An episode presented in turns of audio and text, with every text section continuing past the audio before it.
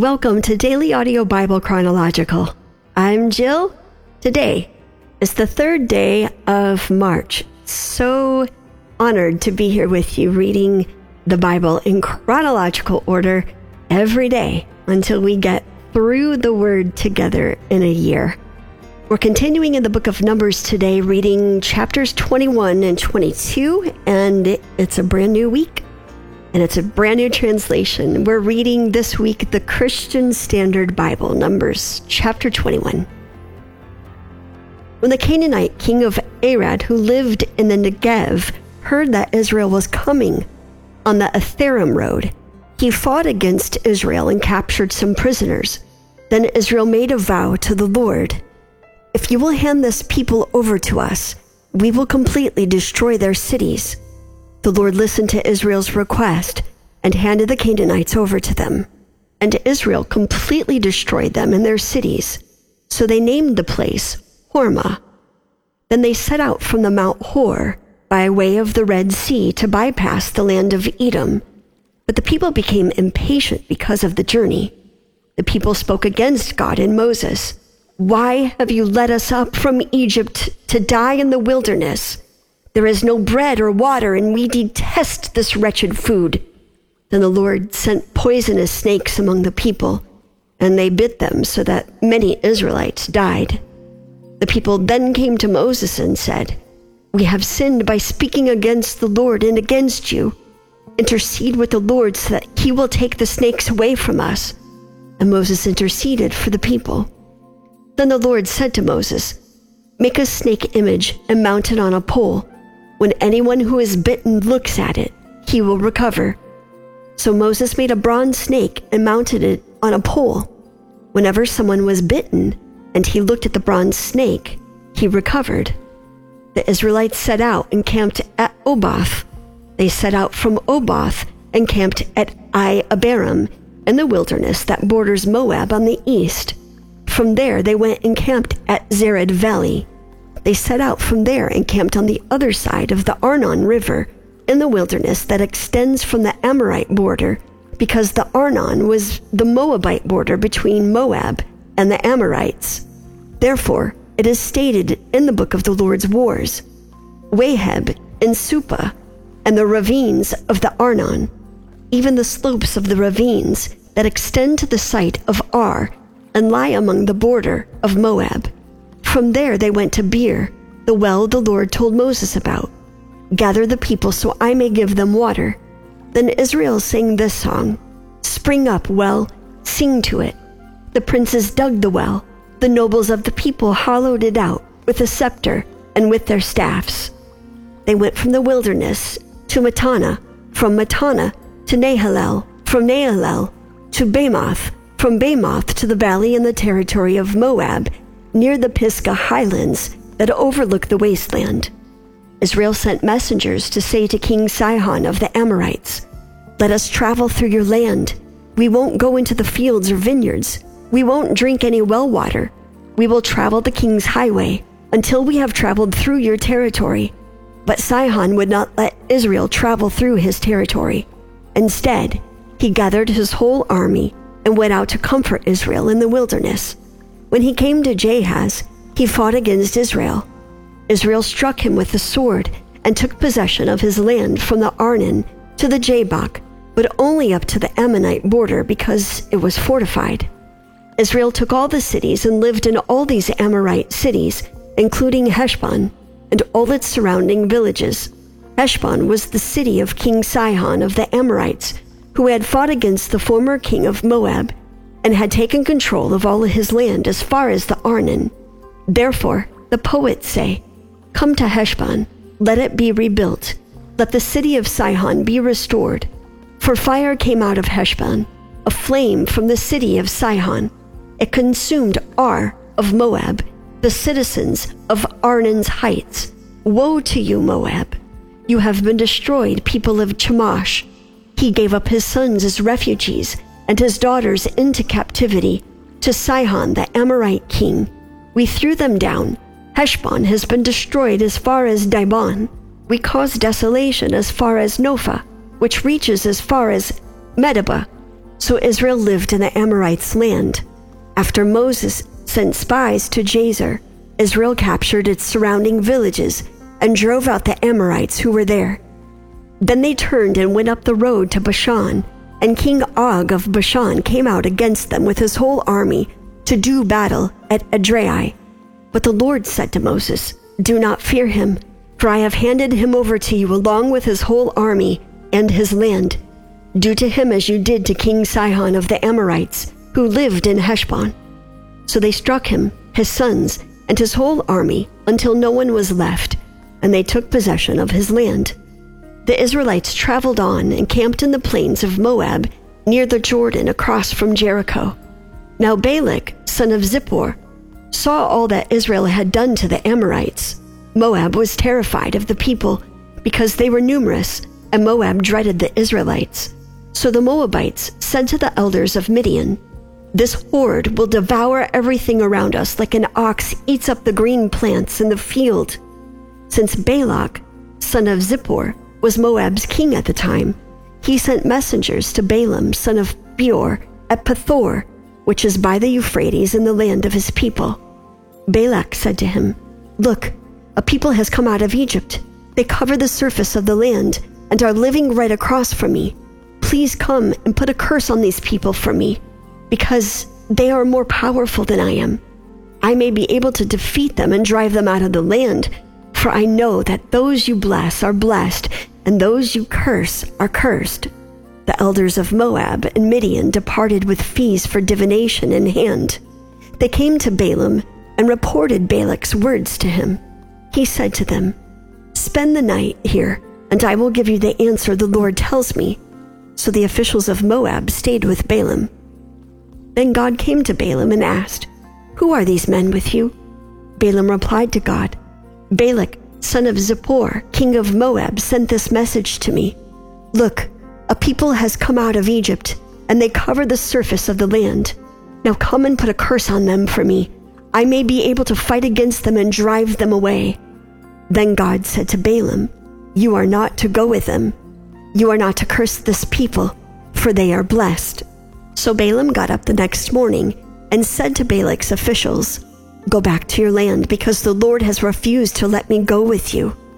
The officials of Moab arose, returned to Balak, and reported, Balaam refused to come with us.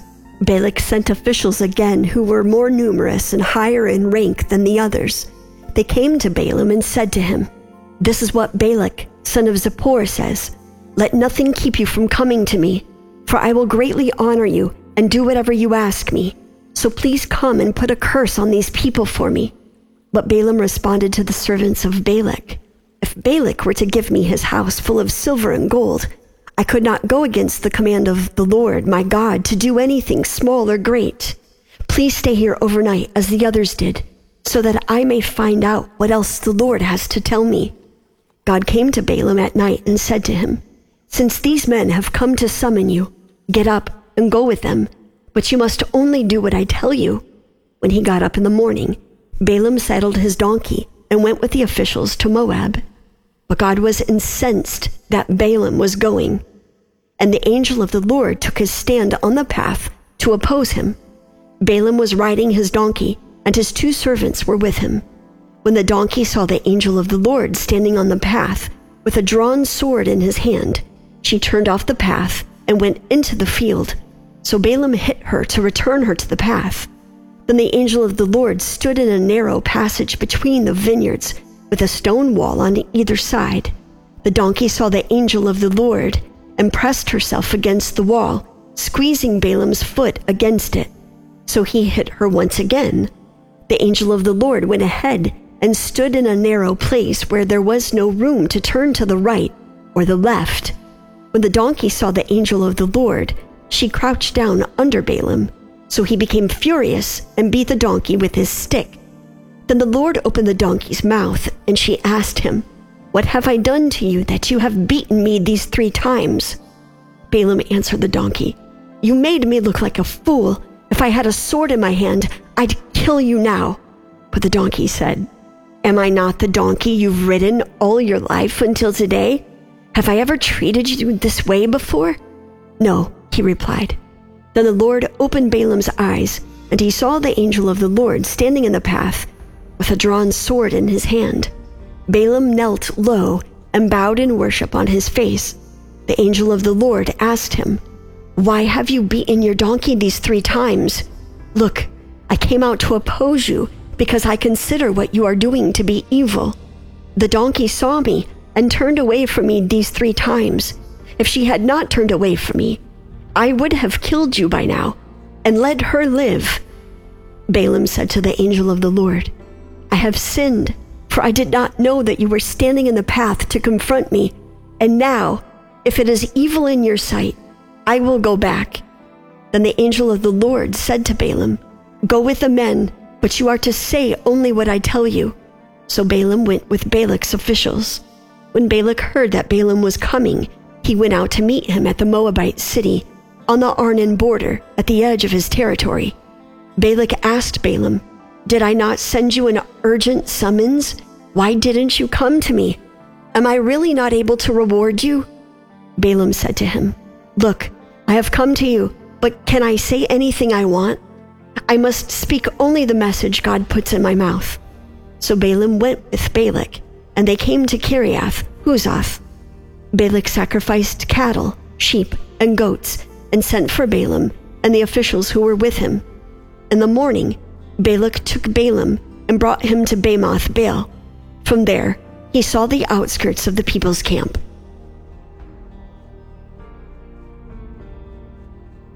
Jesus, again, we thank you for this space. We thank you for your word. We thank you for this time together here today. We consecrate this week to you. And with that consecration, may we understand the weight of giving you everything, which means consulting with you, talking to you, checking in with you, asking you, pausing, making space for you, and offering people that we come into contact with the love, compassion, kindness, gentleness, self control, patience, hope, joy, peace, and love that is you, so that all that we come into contact with would see the light of Jesus that shines bright within us. Holy Spirit, have your way. We pray this now in the name of the Father, the Son, and the Holy Spirit. Amen. Looking forward to a beautiful week together. I love you all. I'm Jill. Until tomorrow, love one another. Hello, my DABC family. This is covered in his blood, February 28th. Today is my 45th birthday. Happy birthday to me. You guys, I'm sitting at home alone, but it's okay because I do know you guys that God is gonna heal me. It might be through death or it might be a supernatural miracle, but I believe that He's gonna touch my optic nerve and bring my vision completely back to perfect 20/20 vision. But I want to lift up Tanya from Suffolk and everybody else that's just really going through um, these mental things that the like the devil just use our mind as a playground. So we just got to stay prayed up. And you guys, please keep my boys covered in prayer. Um, Tutu, he's um, in the process of going through a CDL truck driving program, but first he have to pass his CDL learner's permit first. So he's been studying for that. Trayvon is getting ready to graduate basic training on March the 14th, so we'll be going to Great Lakes, Illinois. I'm still here, you guys, and I love you guys and know that I am praying for you guys. And a special thank you to Jill for continuing to holding it down. I love you guys. Have a great day. Hi, Dabsy family. Um, this is Splendor in Gettysburg. I just wanted to update you on the, the call that I made about a month ago about my daughter's son being removed from her care and given um, guardianship was given to her ex's adopted father. Uh, he's 70 years old. Um, the relationship that she was in for two years was so very, very toxic. Um, he totaled her car. He has warrants out for his arrest. Uh, just so many different things. Uh, so she's without a vehicle. She's without a job now because of um, the quote unquote grandfather who has uh, her son. Um, he kicked her out of his home after she confronted him about sexual advances and was mentally abusive toward her. Um, and then when she came back home to Pennsylvania from Delaware um, and brought her son with her to protect them both, um, he filed for, for a petition for guardianship. Anyway, he's now cut off all communication with her, won't let her see pictures or answer questions on how her son is doing. Um, so today, uh, she finally did uh, get, um, she's got an application put in for a job. She's got an interview on Monday. Um, she has counseling this evening to go talk about, you know, the situation she's in. Um, if y'all could just lift her up. Um, this is a struggle. Uh, she only does get Zooms every other day, and, and that's all she sees about, you know, with her son. And while she's Zooming with him, his eyes are half closed and he's about to fall asleep every time. So he's not even able to Zoom with his mom. Um, it's just been a very difficult road. So I just thank you all for praying, and uh, I will definitely keep you posted. I love you guys, and I definitely pray over this channel every day. I'll talk to you soon. Bye bye. Good morning, Dabsy family. This is the burning bush that will not be devoured for the glory of our God and King. This morning, I awoke to a, a message from a friend of mine, a childhood friend of mine who lives in Chad. And uh, apparently, there is a war that broke out recently. Um, currently as we speak. And I am praying for his mother and his family and his children, and just praying for all the innocents in Chad and in N'Djamena. Um, for those of you who don't know, this is a Central um, African country. Um, please join me in prayer. Father God, I just pray, oh Lord, for your servants that uh, live in Chad right now. Father, I pray for those who are innocent, those who did not choose this life. God, I pray for your protection, oh God. I pray, oh God, that in the name of Jesus, that whatever happens there, oh Lord, that God, that you will bring full protection like you protected your people throughout several wars that you protected me, oh Father God, throughout the Liberian War. I pray that in the name of Jesus, you will protect them and bring them out alive. God, I pray for sustenance. I pray, oh Lord Jesus, just for your uh, the awareness of your presence in their lives today. Oh Father God, I come against the spirits of chaos in Jesus' name, and I just pray, oh Lord, that your peace that surpasses understanding will dwell with them. I pray for salvation for those who do not know you. I pray for deliverance for those who need it in the name of Jesus, God, I just thank you, God, for the Ngadenga family and just all the related families. Oh, Lord, your name be exalted and glorified in Jesus' name. Amen.